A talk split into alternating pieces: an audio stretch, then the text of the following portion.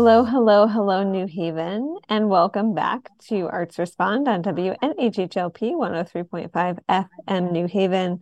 I'm your host, Lucy Gellman, and I'm very excited to be here with the Reverend Edwin Perez. We will be talking about multiple things about uh, your ministry, Reverend Perez, about your sort of like life outlook or, or life approach. I'm very interested in and drawn to folks who choose to live a life that is so openly through faith um, because i i think that you probably are holding a lot of things and, and a lot of emotional um, sort of like weights for a lot of people right now and, and so we'll get into that. But i also want folks to know if you don't know this name already uh, that reverend perez is among uh, a handful of honorees this year um, who will be honored at anthony's ocean view on july 26th at 6 p.m by Puerto Ricans United Inc. Um, if you have questions about that, Harry Droz, who is the wonderful, wonderful station manager here at WNHH, should drop their uh, website in the like the internet thing or the Facebook thing. Um, and you can come, you can cheer him on, uh, which is just wonderful. So, Reverend Perez, let's get right into it. I want to know, like, like I want to know about um, your life in faith. But first, I want to take it way back. I mean, not way, way back because you're young, right? um, I, I think so. But but a little bit of the way back, and and talk about your childhood and your upbringing. So I'm wondering if we can start there. For sure. I am, uh, well, first of all, thank you, Lucy, for having me on. And uh, thank you to all those who are listening. Um, I was born here in New Haven, Connecticut, um, and was raised for the most part here in New Haven with ties and uh, with a lot of visitation in Puerto Rico and growing up back and forth. My father lived in Puerto Rico and such. But New Haven, um, I joke around and I say that New Haven is New Haven, not New Haven, Connecticut, but it's New Haven, Puerto Rico, um, because of the uh, Boricua presence here. But New Haven has been my home for most of my life. I went to public school here. I was brought up here, um, and I'm finishing my third year of the Master of Divinity degree here at Yale University, and um, and so uh, New Haven has a special place in my heart, right? Um, because it has had a uh, an effect on me, a positive effect, and some other challenges that it has presented me uh, growing up. Um, I attended and was brought up in the Pentecostal tradition. Attended Second Christian Church, Star of Jacob. At the time, that was the name of the church um, and or salvation when I was younger um, here in New Haven. Um, that was my upbringing, right? My father was a pastor. My mother and my father weren't together, um, but I always felt a call, a sense of call to being a pastor. But I have always struggled because my sexual orientation, or in, in me and my discovering myself, didn't quite fit the mold. And so eventually, um, I started seeing women pastors and priests, and then I started seeing um, queer pastors and priests. And that slowly started shifting my imagination and orienting it toward a more inclusive uh, way of, of doing theology, of doing religion, of experiencing religion and spirituality. And I have to say that um, I'm quite happy and uh, to be free uh, fully free, not free from myself, but embracing myself and embracing others. And um, as my motto is at the church that I serve, uh, one of the churches that I serve, Manantial de Gracia in Hamden, Connecticut, um, we give grace, right? Because that's what God has given us and what God is for us, grace. Um, so it's a privilege um, and a blessing. That's my that's my upbringing. I I want to ask you about this process of finding yourself because I know right now. So i as a reporter i spend a lot of time in schools and students are going through it. But i think in some ways students are always going through it. And it's hard to be a young person and to realize that you are in any way shape or form um, maybe going to be perceived as other whatever that means by your peers. And so I'm wondering what your own process of um, like self realization and, and self acceptance looked like. Um, and, you know, and I hope that there are young LGBTQ kids who are who are listening to this or or mm-hmm. or who find this um, because it's been my experience that kids will tell me, well, I just didn't feel accepted. Or earlier this year, a young man told me a story about being jumped on the bus because he was expressing who he was. And it broke my heart. Um, so, so I'm wondering, uh, you know, what that looked like for you. You know, um, people wouldn't think that uh, people like me might have uh, struggles, right? Um, even growing up in public edu- public school, um, because we're in the inner city, right? And so, what what struggles might we have, and, and especially because we're in the Northeast, right? So, you know, how how bad could it be, right? The South is a lot worse, or Florida is a lot worse, or Texas, or but um, the fact of the matter is that there is a lot of, um, socially speaking, I, I was met with a lot of um, expectations, right? Uh, that started in the home, um, it, filtered. It was also in the church community, in the religious community that I belonged to at the time, and it was definitely a part of the school system.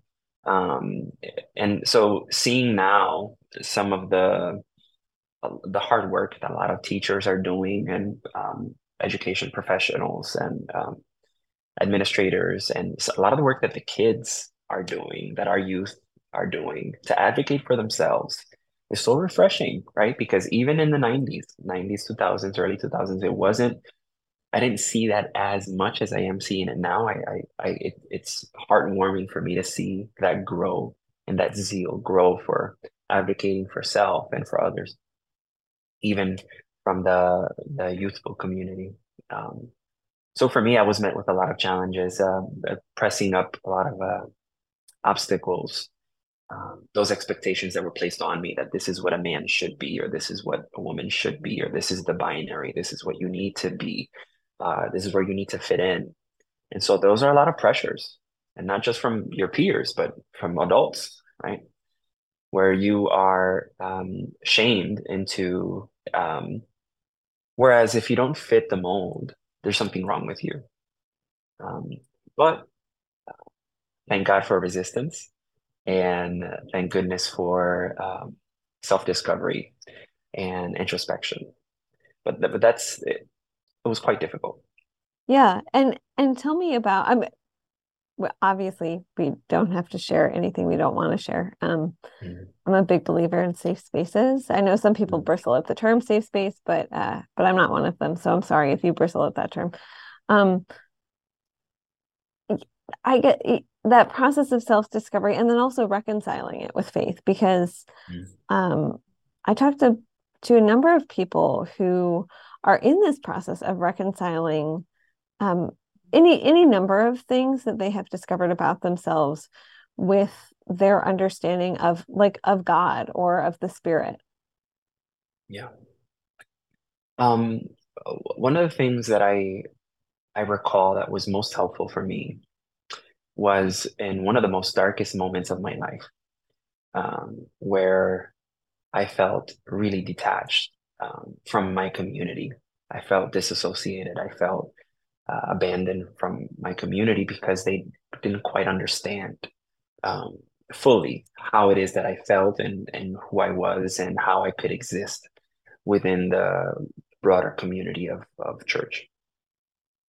It wasn't until I separated myself, and I, I always, if I ever write a book about my, my autobiography, I'll add this because this is something that will stick forever with me. Is it was until I removed myself from all of the voices in my head constantly telling me what to think or how to interpret scripture or how to interpret social norms or how to once i separated myself in my own despair and my own sadness um, that is when i in my own conviction felt the voice of the divine and um, felt nothing but love from the my understanding of god and I had worked so hard to change and so hard to not be this thing that was so terrible, according to others.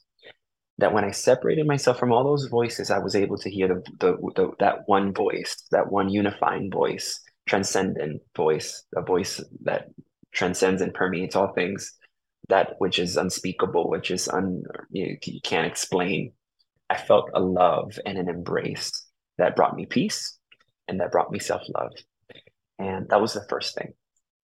And so the second thing um, was visibility, right? Seeing others making a way, pioneering people like the Reverend Dr. Yvette Flunder, who founded City of Refuge United Church of Christ in California, um, who is my uh, who is my presiding bishop um, of the Fellowship of Affirming Ministries.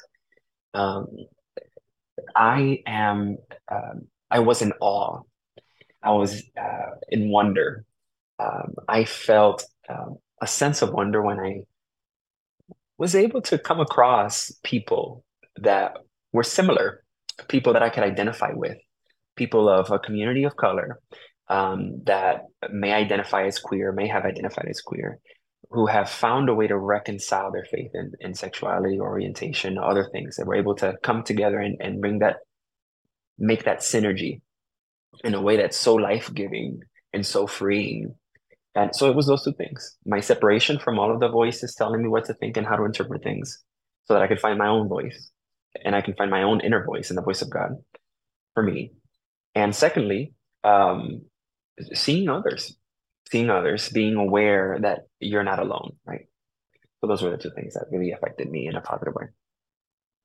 Do you feel like the spirit also, like your notion, I guess how how unchanging or changing has been that notion of the spirit because it like I I talk to depending on who you talk to and I'm I'm sure that in the church this is like head exploding right? Um when you talk to people about um, God and about the Bible and about the teachings of Jesus I often find that people have like 250,000 different working de- definite and I'm like whoa whoa whoa whoa whoa.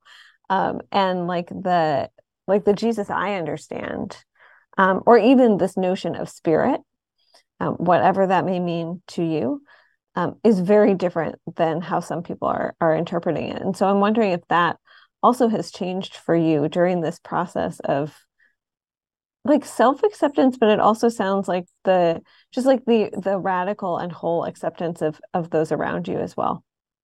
Yeah, um, I will say that um, I will always say and always profess that my sexuality or my sexual orientation has been a gift. And it has been a gift from beyond and um, from the, the, the most profound um, places that that God is and exists in, and uh, simply because it it also opened me to other possibilities if I was wrong about my sexuality and if I was wrong about my orientation or my concept of being a faithful Christian or a faithful religious person uh, or a faithful disciple of Jesus or of God, um, then I pretty soon I began to soon after that I began to really ask more questions and I started seeing scripture differently. Uh, didn't mean that I took that I take scripture um, uh, that I don't take scripture seriously. I take it very seriously. Like I'm a pastor. I pastor two congregations and lead um, uh, the Latinx ministries uh, uh, in my denomination, the United Church of Christ.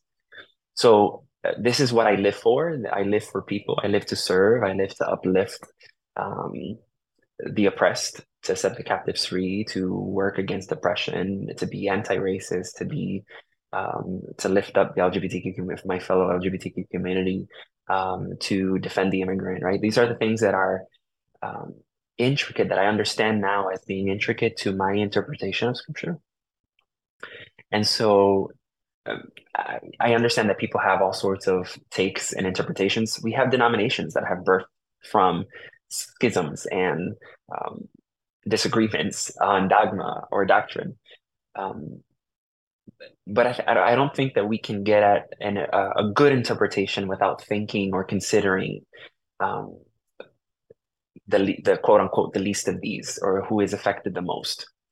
You can't begin to do that interpretive work unless you start thinking about ethics, right? And I think that ethics and morality, what's what's right, um, has to be included in our experience of doing religion if we're going to do religion well without hurting others, without harming others So that was a long-winded answer, but that's no, that's it don't no. I I love long-winded answers. Um, and I I feel like we could probably talk about this for four hours because I want to say some some folks are also um, totally allergic to that approach, mm. to an approach that integrates ethics and morality. And I I would go so far as to say, like, I, personally, I don't think that that things like supporting immigrant rights and open borders should be uh, deeply political.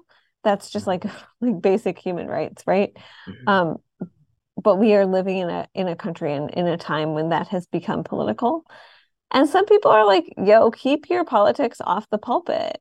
Um, do you ever find yourself uh, actually i know that you find yourself having conversations uh, you know about the way you have chosen to minister and i'm wondering if we can move into talking about about that and your your faith leadership um yeah. yeah. Yeah um i one of the things that um, have have united the Latina community, uh, and I use Latinx, Latina interchangeably, um, is the experience of migration. I'm not going to say immigration, but because uh, Puerto Ricans, for instance, are um, are natural citizens, are are, are citizens by um, that whether you're born in Puerto Rico or here in the mainland, you have citizenship. But we know what it is and what it's like to experience discrimination by moving, being of a different language, of a different culture, of a different world, um, so to speak um, we know what it is to face those you know discriminations and those um, racism and uh, all those isms and phobias. So migration movement, and so in that we there's a, a sentiment of um, sympathy and of empathy and compassion a lot of times for other siblings that are of the Latin American community one of the things that I have focused on very heavily has been here in Connecticut, has been the sanctuary movement during the Trump era and even after during our Biden era. Um, there are still opportunities here and very deep wounds that um, not just Latin Americans, but others at the southern border specifically are, are suffering. Um, some of which have made their way up here right? Massachusetts and Connecticut, uh, many uh, uh, whom are simply uh, are looking to live, to have the sim- simple right to exist as human people. And I think we have a larger responsibility, and this is what has informed my ministry and my work. We have a larger responsibility to our humanity, our common humanity, than we do to our patriotism or false patriotism um, where we want to wave a banner and and it, it causes so much polarity and so much turmoil. Um, and a quick mention about the whole political versus, you know, I, I think that um, we have to be, and I think we have to be in a sense political because our people are hurting, our people are dying, um, people are being abused, people are being uh, neglected as they cross the border, as they are in custody of uh, Border Patrol. Our, um, we have to keep in check our institutions of public safety. We have to have, but we have to be involved with our politics. People, you can't just simply vote and think that that's all. Well, I did my due diligence. Is I voted. Pay attention. Pay attention. I think there is a duty for us to care for one another. Um, some would agree, disagree. In me and my own faith, what my faith has led me to believe that we do have a duty to uh, look out for one another. Um, I am a communitarian. I, I, believe wholeheartedly in community. I don't believe that anybody gets anywhere without community. And that's what religion has given to me. And so that's what I try to give through religion and through faith. Um, we look at the movements, the, the Reverend Dr. Martin Luther King Jr., um, the faith move, the faith community was monumental in the efforts of civil rights. And now, as as we expand and now we uh, we gravitate toward human rights and and more wholesome rights for people and individuals, it, it is the faith communities that either can do harm or can do good. And so I I have been willing to stay within the realm of, of religion, right? The, the realm of, of the religion of religious work, to do the parallel work that a lot of wonderful and amazing, gifted and anointed people out in the world may be doing through their office, through their uh, careers. They may not be ministers, but they are the ministers of the world. They are helping the world, serving the world in so many different ways. And so I have advocated for um, asylum seekers here that had been at risk of deportation, um, like Nury Chavarria some years ago, uh, Nelson Pinos, um, uh, among others. I've been at the border with the groups within the Latinx ministries across the country in my denomination and have brought resources down to uh, the En Tias en Abuelas. It's an organization at the southern border in Reynosa, Mexico. Um, and I will continue to do that until I die. And I might relocate eventually. Sorry, New Haven. I love you, but um, I want to be where I want to be where the fight is. And if this is the fight that I've that I've been called to fight, so to speak, um, I want to be I want to cause trouble. Um, I want to cause holy trouble, and I want to keep doing it because um, even though we may not see a utopic future ever fulfilled, it's about the it's about the the work. It's about the process. It's about people like um, I, I'm gonna include you, Lucy, you and I that are interested perhaps in these topics and these things um, because we care. We care for ourselves. We have learned to care for ourselves, and we we care about others, and we can connect on that level. So, there's so much I want to ask. Um, first, I, I want to remind listeners that if you're just joining us or if you've been with us here, this is WNHHLP 103.5 FM New Haven. It's Arts Respond on a beautiful, sunny, yeah, it's not raining anymore, Friday. And I'm your host, Lucy Gellman. I'm here with the Reverend Edwin, Edwin Perez. Um, I, Edwin, I want to ask you about your time working in education as well but I want to go back to something you said, which is I want to go where the fight is. And there are some days when I'm like, well, is the fight everywhere? Mm-hmm. And so tell me, tell me about that process. Also, I like selfishly, um, it would make me sad if you relocated, but also you would have so much support from people who who love you and who support your work and who just want to see you succeed, whether you are here or you are at the southern border or you are in California, like in anywhere in this country or in another country. Um, yeah. I, I don't doubt that. I think New Haveners roll hard for other New Haveners, whether they're here or whether they're doing the the good work, the holy work somewhere else. Um, mm-hmm. But for you, where is that fight? Because some days, to me, it feels like the whole country is at war. Yeah, yeah, I should I should rephrase and I should um, specify that um, my fight, my way of fighting, or my what I have been called to, my angle of the fight, um, I believe is um, immigration and LGBTQ. There are a lot of LGBTQ immigrants um, that are facing even more neglect and more at risk than others because of discrimination. A lot of churches that are building camps like Senda de Vida in Reynosa, Mexico, and also Matamoros. Um, that God bless them for their work and they're amazing, but they are conservative Christians um, in, in Mexico, and, and they're not necessarily. We have bias. We all have bias, right? And so um, it's quite sad and quite difficult um, to see that take place. And while the fight exists everywhere, and we are no better uh, and for example, racism, it, it doesn't mean simply because we're up here in the north doesn't mean that racism doesn't exist here. I've seen it firsthand. I've walked in uh, a restaurant or walked in uh, a store and speaking Spanish or um, you know, or with my siblings who are darker, and I've heard slurs and and things that um, and even and honestly, the blatant racism, um, for example, is not even the most dangerous. I think the most dangerous racism is the subversive racism the the the uh, there's a word in spanish clandestino clandestine clandestine uh, hidden racism the one that you know under the table where you get shanked under the table or behind your back without expecting it or the kinds that are in our policies the kinds that are Um, I advocated some time ago for the legalization of recreational marijuana, and I got so much uh, pushback from the community, especially the Latine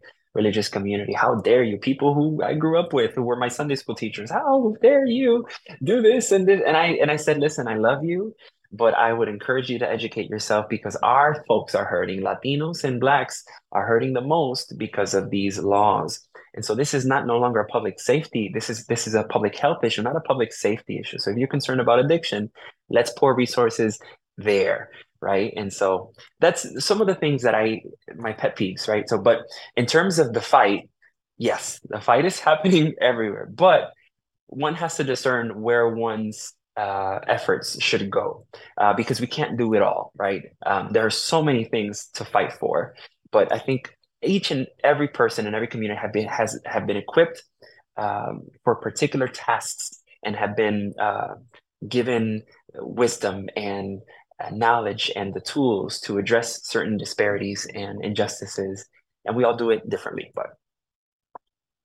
Yeah. No i i would uh, agree with that. Um and so let's let's also get into your work in education because you have been um, an ESOL. So for for folks who don't know, that's English for students of other languages. Um, teacher or educate. I don't know what the proper term is. The New Haven Public Schools have like 80 different classifications of like people who are in schools. I want to be like, can we just say teachers? Everyone's a teacher. But this yeah. This division between uh, paraprofessionals and teachers is pretty arbitrary. Anyway, that's a different show. Yeah. Um, yeah and and then you've you've also worked um, with the board of education in the city of new haven which is no small feat because it is yeah. a difficult governing body and and so i would love to hear about how you're called not only to faith but to education or perhaps those two things live alongside each other yeah yeah yeah these days i have i focus solely on my religious work as a clergy person but there was a time where I was bivocational and I had been working for the city of New Haven for quite a while. So public service has always been a passion of mine, whether in the religion or the civic civil work. Um, I, I worked as a bilingual administrative assistant, business manager. I, I did um, Title One grants and funds. I worked with a school principal um, at the time, Heriberto Cordero at Fairhaven School. And I was there for a few years, and I also taught in, in an after school program. Then soon after that, when I started my master's uh, um, here at Yale, I, I decided to just teach part time, and so I became a ESOL teacher, um, resource teacher, educator, instructor. I don't know. Um, all I know is that I did the work, um, but I did that briefly, and I got to tell you, I could not. I will let confess to you all. Consider this my right of confession to you all that I could not, I just couldn't, I could, it wasn't for me. I wasn't, and I have a tremendous amount of respect for all of my, all of the teachers that I used to work with that I, that that's are still there. Um, tremendous respect for what they do for with so little. Um, the, the, the word frugality is, would, would be an understatement, right? Because beyond resourceful, uh, these teachers do uh, we have a saying in Spanish that uh, hacen de tripas corazones. You know, they make hearts out of other organs, intestines, and other. You know, they rummage and make make what you know make ends meet somehow. Um, but they make it happen, and it's not right that they have this pressure. It's not right that they have this um, such difficulty. Um, so what that taught me was um, I got to see how life's issues life's uh, uh, conflicts, um, how uh, imperialism and all the isms and and how how things have permeated racism uh, xenophobia have permeated all institutions, not just the religious institution, but our schools, our public health systems, our politics, and you know everything is is affected by all of the social ills that we face today. So um, I just honestly, I, I'm glad, I'm grateful for the opportunity that I had to do so. Some of the kids that I had, I just, I, my heart breaks at a lot of the students that I had were asylum seekers, were children of refugees. They were, they were themselves refugees. and some of the things that they would share and some of the things that I would know simply by knowing of their demographics. Um, it's just heartbreaking, heartbreaking. And for anyone who has had the opportunity to to really work one one on one and with with this population and with these people and with the with our students um, that may be of these experiences it's very difficult for one not to be compassionate if one is to really listen and and, and serve. I also want to know about your decision to go back to school. Yeah, so I I came when I left the Assemblies of God or when I when I left the Pentecostal tradition, my family was also some were Catholic, but mostly evangelical and Pentecostal. Um, when I left, um, it was very important for me to become to educate myself and to expand my uh, my bank of knowledge and to continue do, to do to do so. Um, and for me, that meant going to a mainstream theological um, institution um, that that isn't all that I thought it would be. Uh, that the, the westernization of knowledge, right, and uh, in epistemology, right, the, the the theories of knowledge and how one can know things, and um, I have challenged myself, um, but I mainly wanted to expand my thinking more than what I had already been able to. Um, by coming into contact with others of different faith traditions, being in an ecumenical environment and not so much in a seminary that was very siloed, right?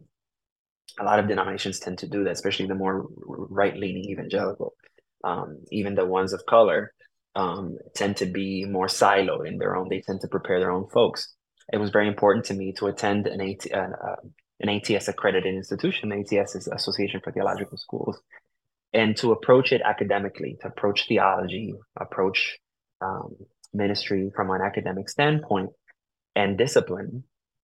Um, and that's not to say that all of the answers, you know, uh, mainstream edu- uh, theological education has all of the answers. No, um, or that it's perfect, or that it's awesome, or that it's all awesome. No, what it means is that um, I now can use the tools and understand the system and understand, uh, assess more things and continue to think deeply and to work through my own working theology and understanding to be effective in the world and do what I, I feel I'm, I'm called to do.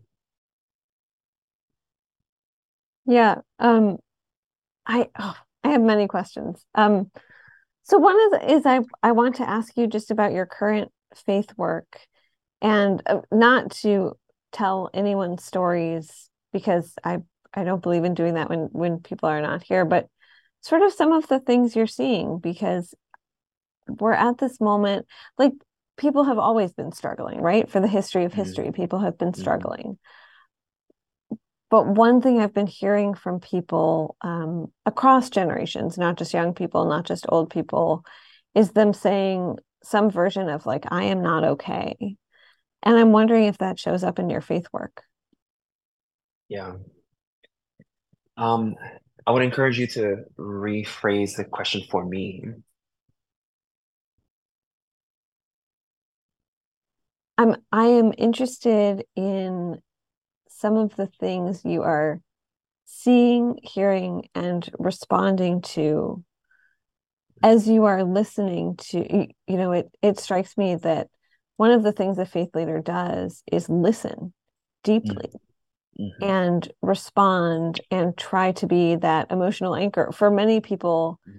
their house of worship, whether it is a physical space or mm-hmm. um, or not a physical space, is is their anchor. It is like the thing keeping them yeah. here. Um, just is is that better? Is that more succinct? Yeah, yeah, yeah. Thank you. Um, even though I grew up, I, I, I grew up here. Spanish was still my first language and it's funny how that happens, but um, but but yes. So sometimes it takes oh, another way of thinking about things. Um, you know, I, I will say this: uh, church is changing, and many churches are forced to, as others continue to grow, because a lot of toxic things are popular, right? Um, and pe people want to, you know, uh, perpetuate. It's just harm perpetuates harm. And there are things that are good about community and about faith, um, very good. But I also think that we are in a time and place where people feel so disconnected, especially beyond millennials. Forget about millennials, Gen Zs. I, and, not that I want to speak for every Gen Z because because I'm not and I can't. But if, generationally, I, I think we're seeing uh,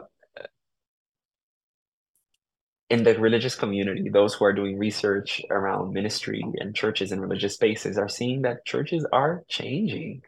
And they they need to change because things are new things are emerging um, as the same issues continue to try to perpetuate itself in different ways. And um, it's like a, a, a, virus that learns or, or a bacteria that that gets accustomed to the anti uh, to the um, what is it, the antibiotic or something, or you know, and and it, it just becomes more resistant and just looks for a different way to continue to perpetuate and to grow and to continue to harm, right?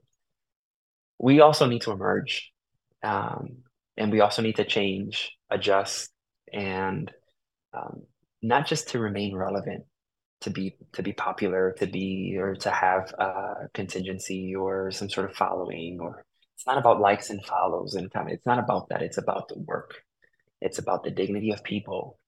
And that means that we have to rethink the ways in which we're doing church. Right now, um, we've decided not to meet every Sunday at Manantial de Gracia for the summer and to focus on missions for the next few months. I think that we need to rethink our existence as, as a religious community and people fear new things, new iterations of, of what it means to be religious. Um, I'm here to say that there's nothing, there are beautiful things about being religious. I, I know that it's popular to say I'm spiritual but not religious, but religion is what makes you accountable. Um, religious community, right? So, because re religion is to me is that I'm spiritual, but my re my religious aspect of experience is me being spiritual with other spiritual people. It's me helping other spiritual people coming together to do stuff, to do positive stuff, so I'm here to redefine what religion means. I'm here to repave a way, um, not only by myself, but because of my ancestors, because of those who came before me and did some a lot of work. I stand on those shoulders, and I'm here to continue that work of expanding our notions of what it means to be a Christian, of what it means to be a faithful religious person, what it means to be a, a person who believes in God or the divine or whatever have you. Um, and also how in all of this, how are you taking care of yourself? I take time. I uh, let me tell you that years ago I would have a difficult. If you were to, ask me this question five years ago, I would have a difficult time responding. Uh, uh, but I love to travel. I love to travel, and so I take as if I have a weekend, even if it's just for two days. I'm going out to New York. I'm going out to Virginia. I'm going out to see my sister. I'm going out to Agora, Puerto Rico um, I love to travel. I do what I enjoy. And my word of advice to anybody is find what you enjoy, make time, put it in your schedule. Um, because you want to, you have to be reminded what you're fighting for, about what you're fighting for. And so if you're always caught up in the fight and you don't allow yourself that sabbatical, that that moment of rest, you won't replenish to get anywhere. You won't get far. And the last question I want to ask you, Reverend Perez, is is also like, how do you because also you're being honored for for your commitment to community service, which is so abundantly clear to me as we have this conversation. How do you celebrate? And and also how does it feel um, you know, to receive this honor from PRU? Uh, and for folks who don't know or or maybe who weren't with us at the beginning of the show, PRU is Puerto Ricans United. It is a wonderful, wonderful group of folks in New Haven um, on July 26th at 6 p.m. They are having a gala at Anthony's Ocean View. Um, and then on August 12th, I'm going to say all day. It, it, probably starts at like 11 a.m. But basically, you should plan to be there all day. Bring your dominoes, bring your lawn chair, bring a cooler of water because you're going to need it they uh, will have their annual festival on the New Haven Green, and it is such a joyful occasion. Um, how do you celebrate? How do you experience joy?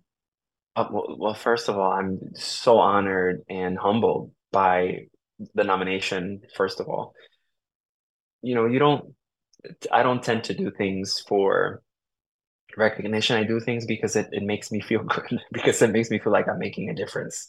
Um, and you don't have to be a mega church pastor. You don't have to be a leader of a national uh, nonprofit. You don't have to be at the forefront. You don't have to be Cornel West. You don't have to be William Barber, Reverend Dr. William Barber the second. You don't have to be, um, you know, uh, uh, you don't you don't have to be at in the limelight to make a difference. And so the fact that I would be even thought of and the small work that I consider small but meaningful and impactful of volunteering at the Pride Center, of working with the Pride Center, of doing workshops with the Pride Center and with the immigrant community, and doing these things, um, it, it's nice. It is quite nice for PRU and organizations like PRU to shine a little light in some of the some of the um, areas that um, where people do work, and sometimes it goes unnoticed, right? Um, and so I hope that we continue that trend of recognizing others, right, that are do work in the shadows or behind the scenes, behind the curtain, um, because without it, we can't get to where um, we need to be. Um, and and just the other part of that is joy. Like what's what's giving mm. you joy? And it can be anything. It can be like a book or a song. What's giving me joy um, well, I have to say that my partner, um, who uh, moved here to right to Connecticut from Florida, um, uh, a new relationship. Uh, we had been friends for several years. It gives me quite a lot of joy. Um, and uh, my best friend, uh, Jordan, if, if you're hearing this, thank you for being my pastor, for being my my person, um, and, and my family. Uh, even though we don't see eye to eye, the love and respect that we share, and we, even with the distance that we sometimes need to take to take a breath and to family, family, and and being able to come together despite not liking X, Y, or Z, still figuring out a way to come together and to speak, to talk, to figure out how we can be in close proximity with one another and how we can take care of each other we're still learning. But those are the things that to me is everything. Familia es, lo es todo. Family is everything. Thank you so much for spending this time here with me. Um, people can catch you at I'm I'm gonna make sure I get the your website right. It's therevperez.com. Yeah. Um, and we will drop that in all of the all of the things on the internet. Yes, yes, yes. Um, okay, yes so I was I was like, where where do links go? Um, and uh, and I will see you not next week, but in two weeks on the 26th at 6 p.m. If sure. you are listening to this and you think, huh, I'd like to buy tickets. This sounds like a good night. It will be a good night. You can buy tickets to you can buy tickets by going to pruinc.org. Um, or there's an Eventbrite. If you check out Puerto Ricans United Inc. on Facebook, it will lead you to the Eventbrite. Reverend Edwin Perez, thank you so much for spending time with me here today on Arts Respond. I hope the sun stays out. Um, have a beautiful weekend. Thank you. Blessings. Blessing. Thank you.